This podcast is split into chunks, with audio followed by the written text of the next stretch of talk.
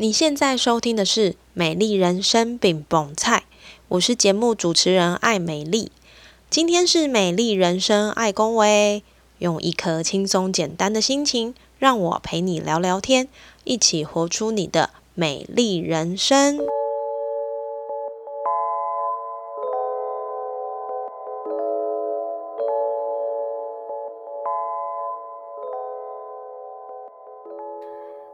欢迎收听美丽人生爱公微，我是节目主持人艾美丽。想请问一下听众朋友，对于保险你会有什么样的解读呢？嗯，是最好不要用到，还是这都是跟钱有关的东西？有的时候也会提到巨额保险金，或者是讲到保险你会想到保障。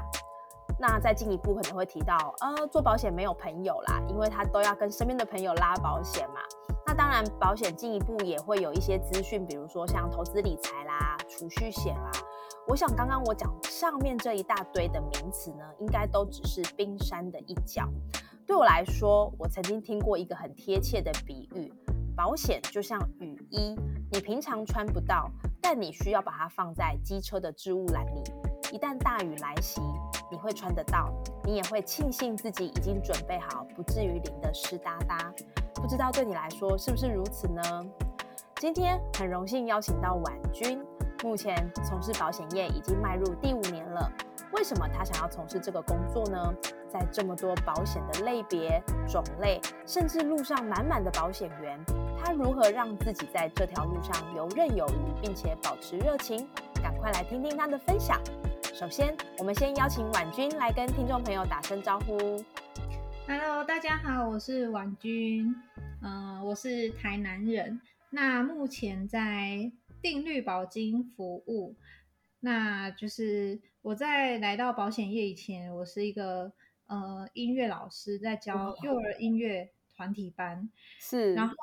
后来呢，就是因为呃我之前有一段婚姻，那我的前夫那时候，就是常常为了一些呃保险的理赔的事情在烦恼，然后他就会回家就不想说话。我就很想要了解说，诶，为什么呃保险的理赔可以让他如此的烦恼？嗯，后来我妈妈就建议我要到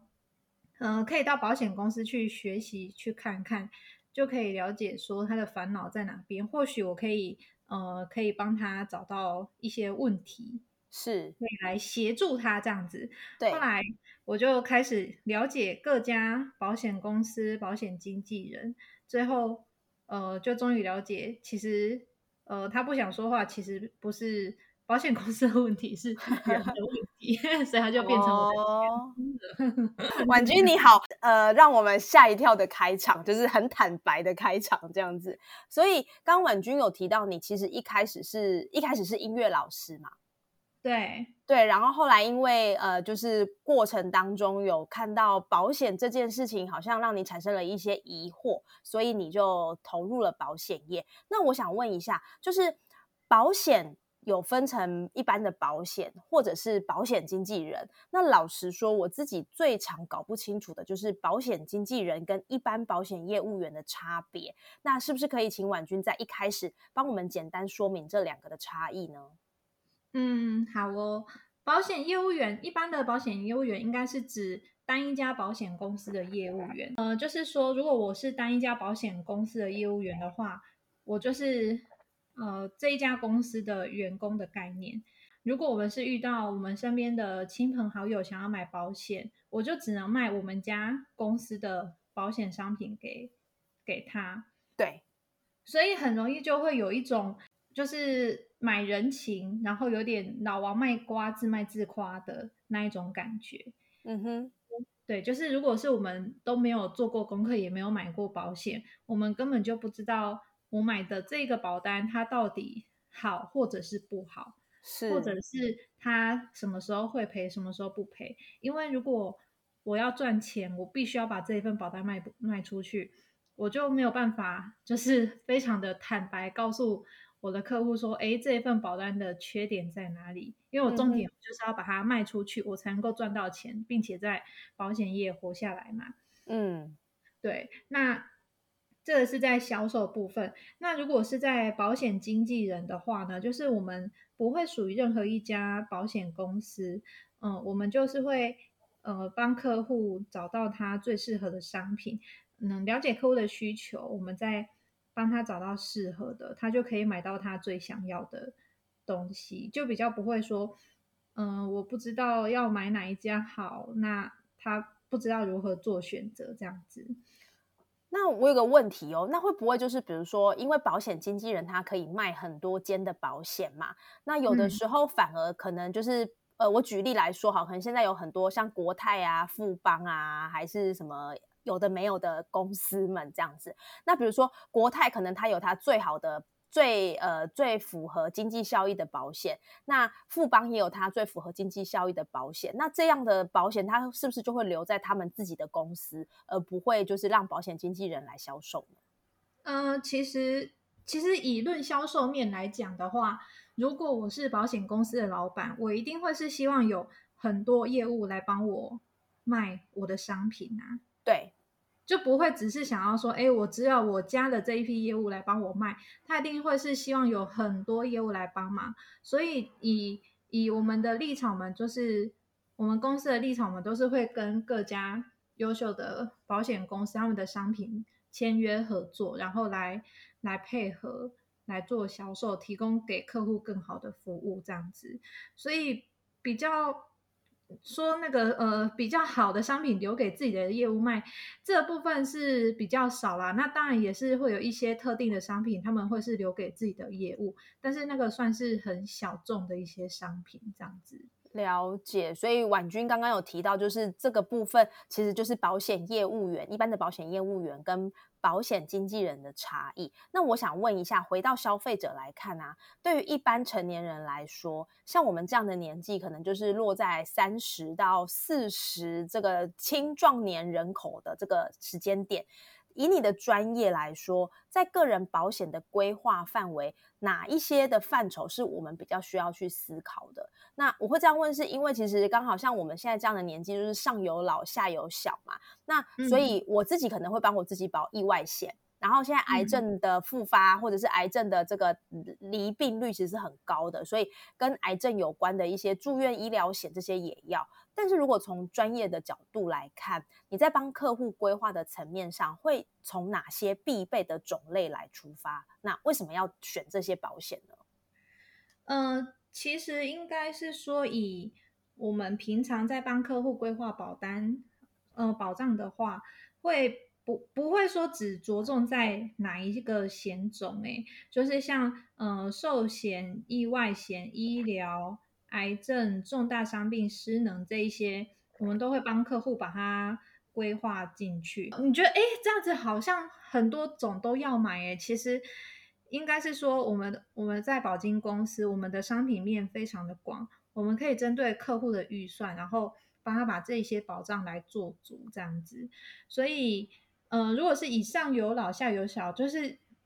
它每一个险种它启动的状况都是不一样的，所以会建议这些险种都要有做规划。如果真的预算不足，就你可以买少一点的保额也没有关系，但是至少不要说，哦，发生事情的时候我的保险一条都没有赔。嗯，那上有老下有小的状况会建议是、呃、例如说寿险责任重，寿险就要买重一点，那这些都是阶段性的任务，可以用定期寿险来解决。另外一个就是、嗯、呃，失能险的部分，失能险 我, 我觉得也是很重要，因为只要是一个人失能，全家都有可能会大乱，所以如果是经济支柱，失能险更重要，就是保额至少会建议要抓五万至少五万是至少的一个基本保额，一个人至少最基本的照顾费。那、呃、如果可以的话，还是会建议、呃、再多准备一些呃紧急预备金啊，或者是你的失能险的额度能够再拉高，同时也能够照顾家庭这样子。哦，哎，那我想问一下婉君，如果以一个上班族来说，好，一个上班族现在的薪水大概就是可能三万五到四万起跳，好了，那从你刚刚说的这个部分的话，他在保险的这个规划里面，大概要抓几成是在保险的范畴，会是一个不至于负担太大，但是却又可以保障到许多基本层面的预算呢？嗯、呃。我觉得负担重不重应该要看每一个人他的呃支出，每个月的支出他有没有很重。嗯就是呃，如果是以三四十岁大概保费，呃，要完整的保障的话，保费大概是三四万块左右一年，年哦、三除以所以除以十二这样子。对对对，就如果是换算成一个月嘛，这样是多少？差不多三千到三千多三千多块吧。对，呃，对对对，一个月大概三三千到五千左右，就可以做到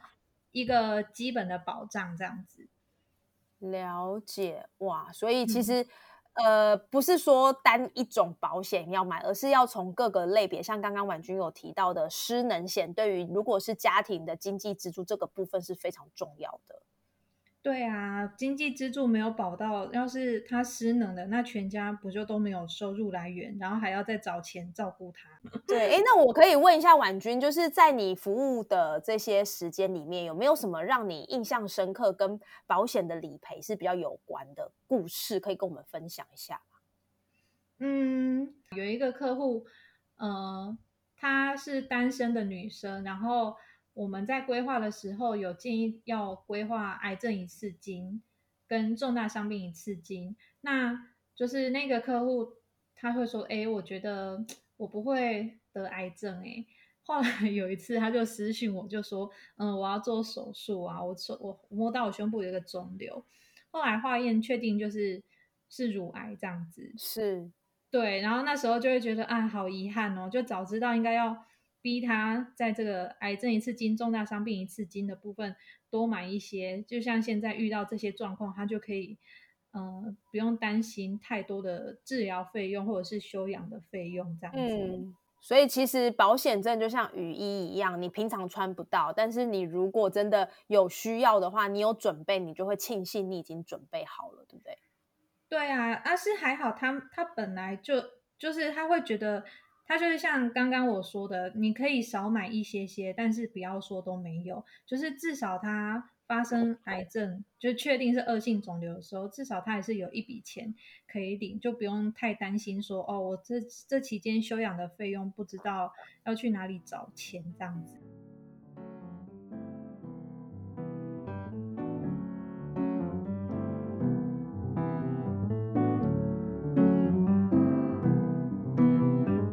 回到一开始婉君其实有提到她进入保险的一个契机，那我自己觉得保险这样的一个行业其实是非常两极化的，所谓的非常两极化就是呃，确实保险在很多的状态里面它可能是呃业务性质是一定的嘛，就是你一定要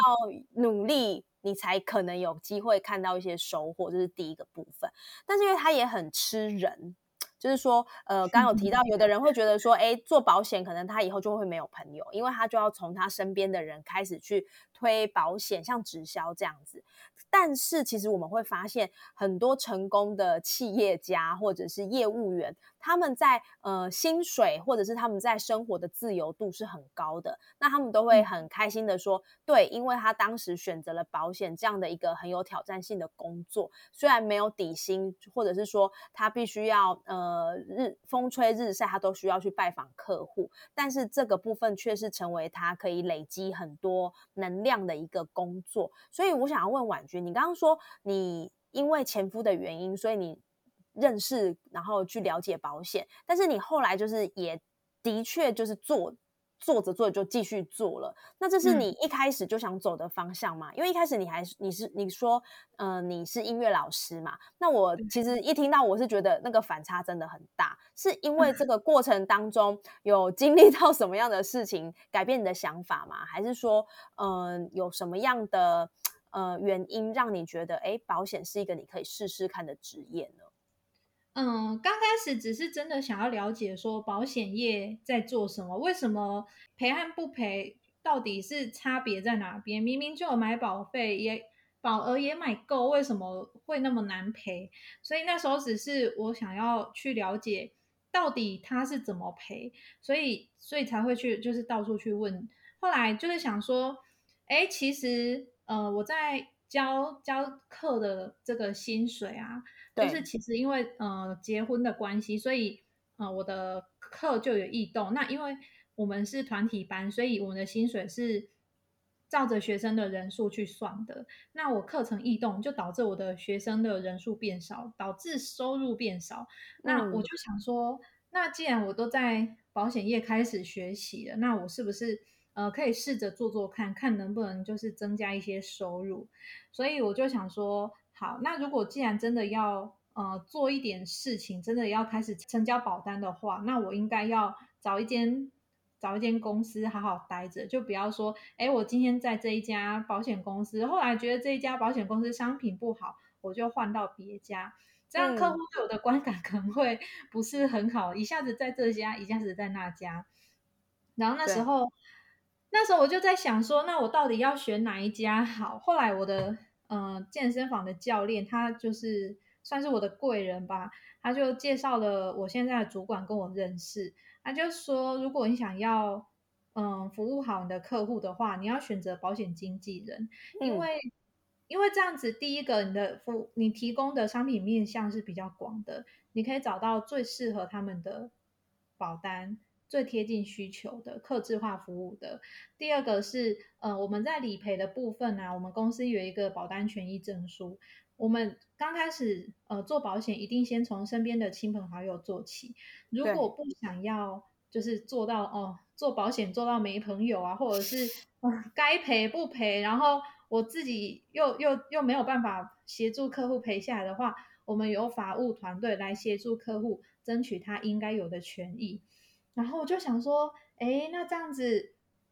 我应该就有比较大的信心可以待在待在我们公司。因为有后勤资源来协助我做我不会的事情，因为、嗯、因为做业务最最重要的能力大概就是销售嘛，那另外一个方向是增援啊。那销售的部分，呃，公司会教我有培训。那如果是后勤，例如说法法律这种该赔不赔的一些权益的部分，有有人来协助我，那我好像不需要害怕什么，嗯、所以我就毅然决然就踏入我们的公司定律保经这样子。是对对，然后我的我的主管也是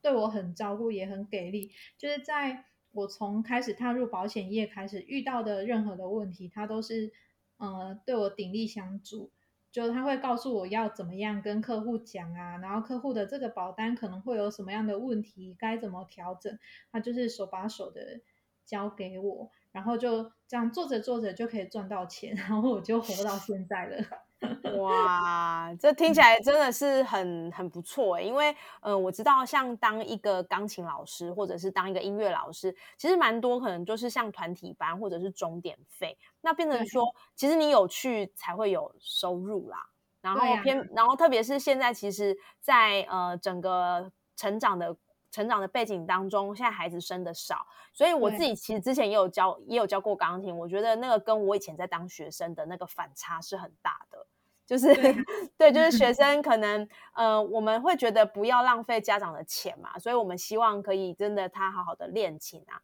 但是可能对于家长来说，他觉得那只是他孩子抒压的一部分，所以他会反而希望说不要给孩子太多的压力，就是让他好好的弹琴，那如果他不喜欢那就算了。对啊，就是我觉得音乐在家长来说，他们会把它排在比较次要的一个选项，就是可能会是先呃，例如说他们家庭要先温饱嘛，预算不够他就不会排音乐课，或者是他可能会把嗯、呃、学科先放前面，然后有多余的时间和预算才会把音乐课排在排进去小朋友的行程里面。所以对于音乐老师来讲，就是有点像是在夹缝中求生存这样子。真的完全讲到重点、嗯、那我想问一下婉君，就是你刚刚有提到说，哎，你现在在保险的部分其实呃有一个很照顾你的主管嘛，然后也开始去学习做销售，然后去跟人相处。那你觉得当一个呃保保险经纪人来说，你觉得跟人相处跟卖东西这两件事情哪一个比较难？嗯，我觉得我觉得嘛，做人永远是最难的啊。那其实我从业以来，我很感谢过去的自己，也很感谢支持我的客户朋友，因为因为我觉得我不是那种强迫推销的那一种业务，我很多、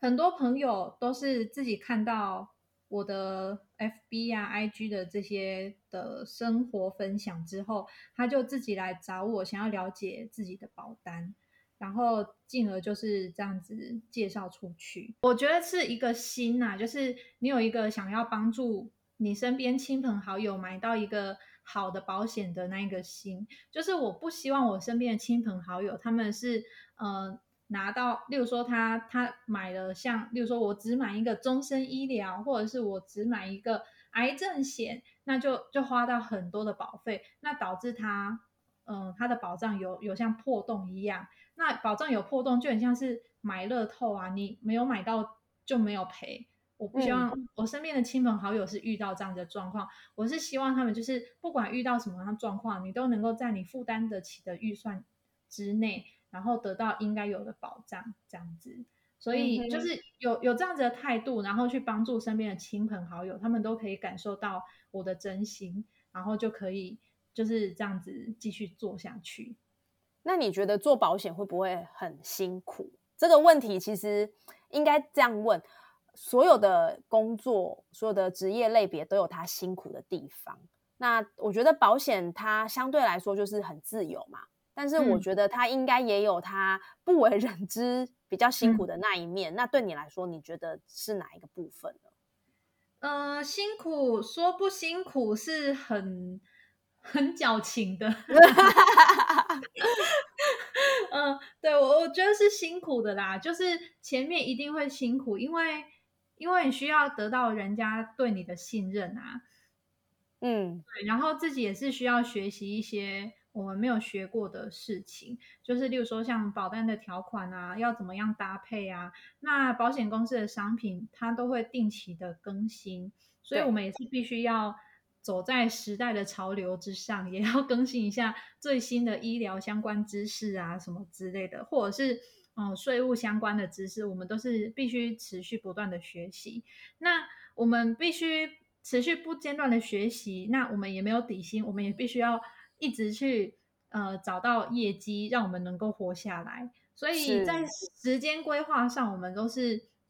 嗯，需要好好的规划，才不会说哦，我花太多时间在学习，或者是我就是一直都在做业绩，那我没有在，就是没有办法达到各种平衡，这样子就是要好好规划，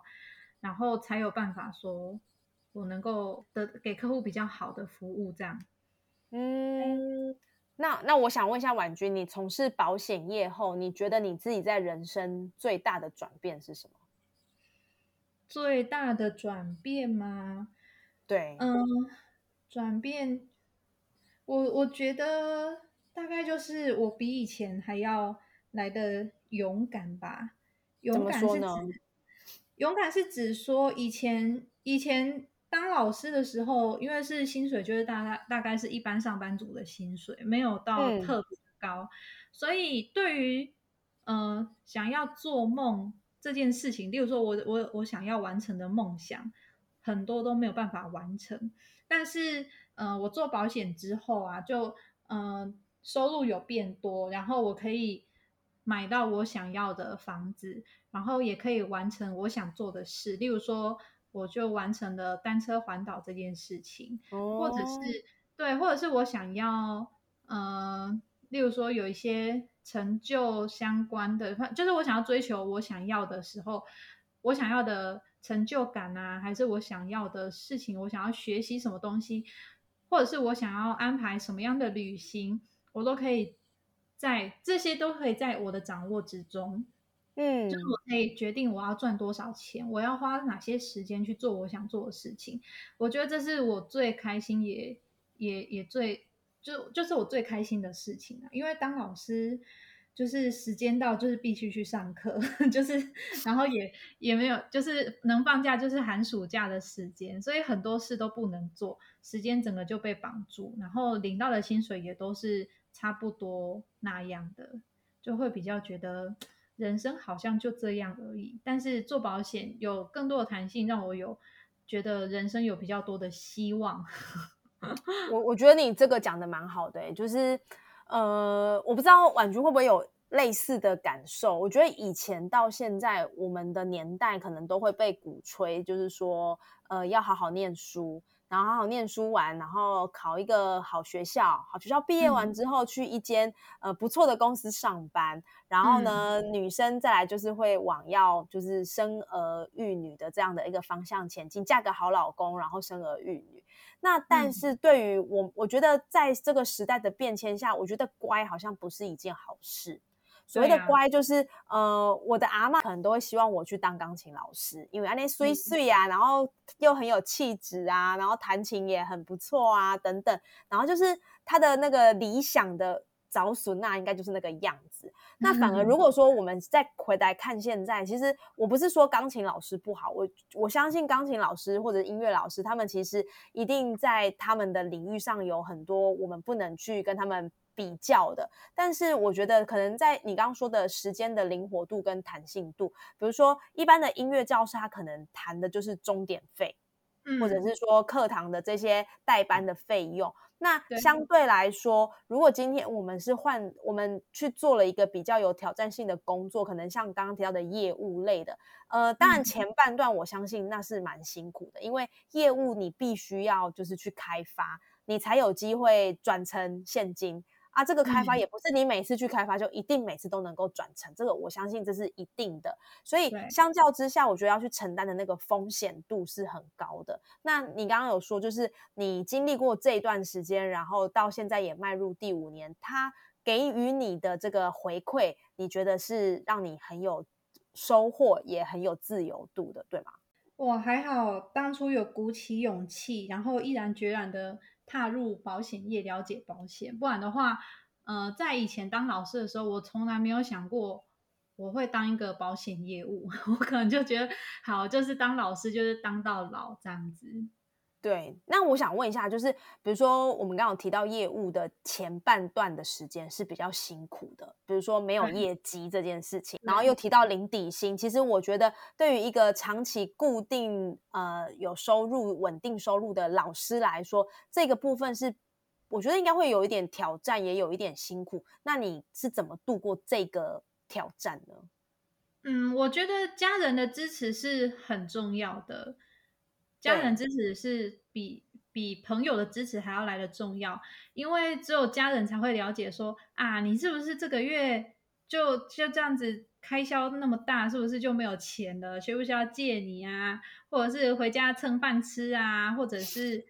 各种各种资源，那或者是他觉得哎，你是不是呃需不需要再多帮你介绍一些客户啊，需要什么样的呃，人啊来帮你啊什么之类的，就是家人的支持永远是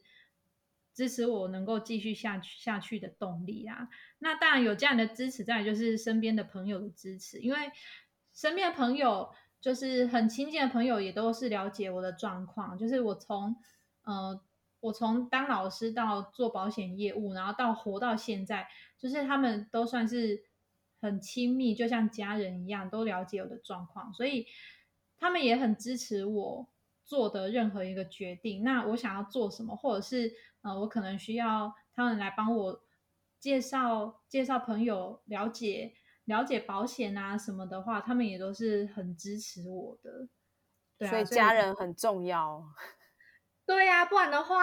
就是没有钱也只能借钱啊，对不对？那如果有家人支持就可以先不用借嘛。我讲的蛮实在的。那你会觉得就是做保险跟你之前想的落差很大吗？在我了解保金公司跟保险公司有哪里不一样的时候，我决定要踏入保金公司的那个时刻，我就觉得我一定可以在保险公司赚到钱，就是我加入保金公司开始当保险业务的时候，我一定可以赚到钱。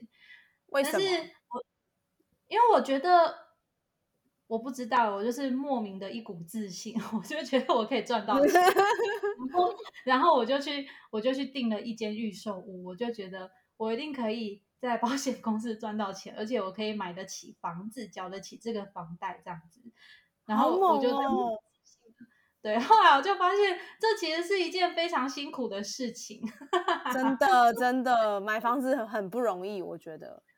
对啊，但是这也是我努力工作的一个动力啊，就是如果没有这个动力的话，我可能现在就可能觉得，哎，我可能三万块的薪水就够了哦，就是还是一样领上班族的薪水，就不会想要再做突破啊。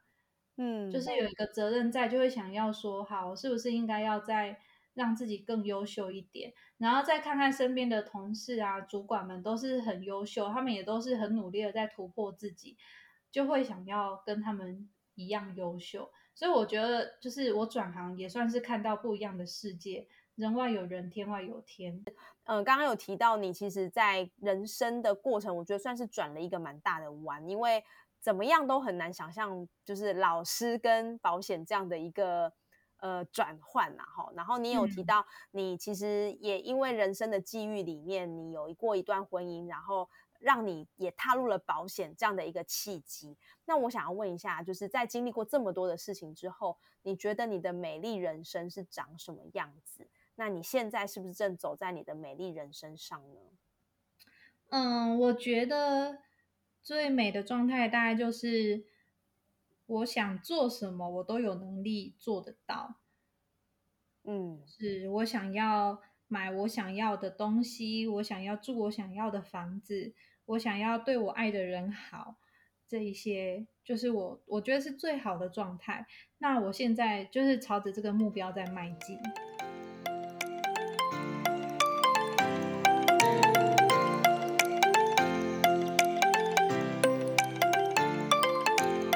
人生在不同的阶段有不一样的任务，转职是一件不容易的事，但转职也有机会让你看见不同的风景。婉君因缘际会下接触保险，我想在当时如果他没有用开阔的心境去看待这件事，也不会有后续大转弯的收获。从保险的角度看待自己的生命经历，再用将心比心的心态帮身边的朋友规划保险，这就是婉君此时此刻的美丽人生。同时他也带着这样的心情继续往前迈进，像降落伞守护你的生命，我想这也是保险最初的用意。希望今天这一集节目给你不同的感受。美丽人生爱公维，我们下次见。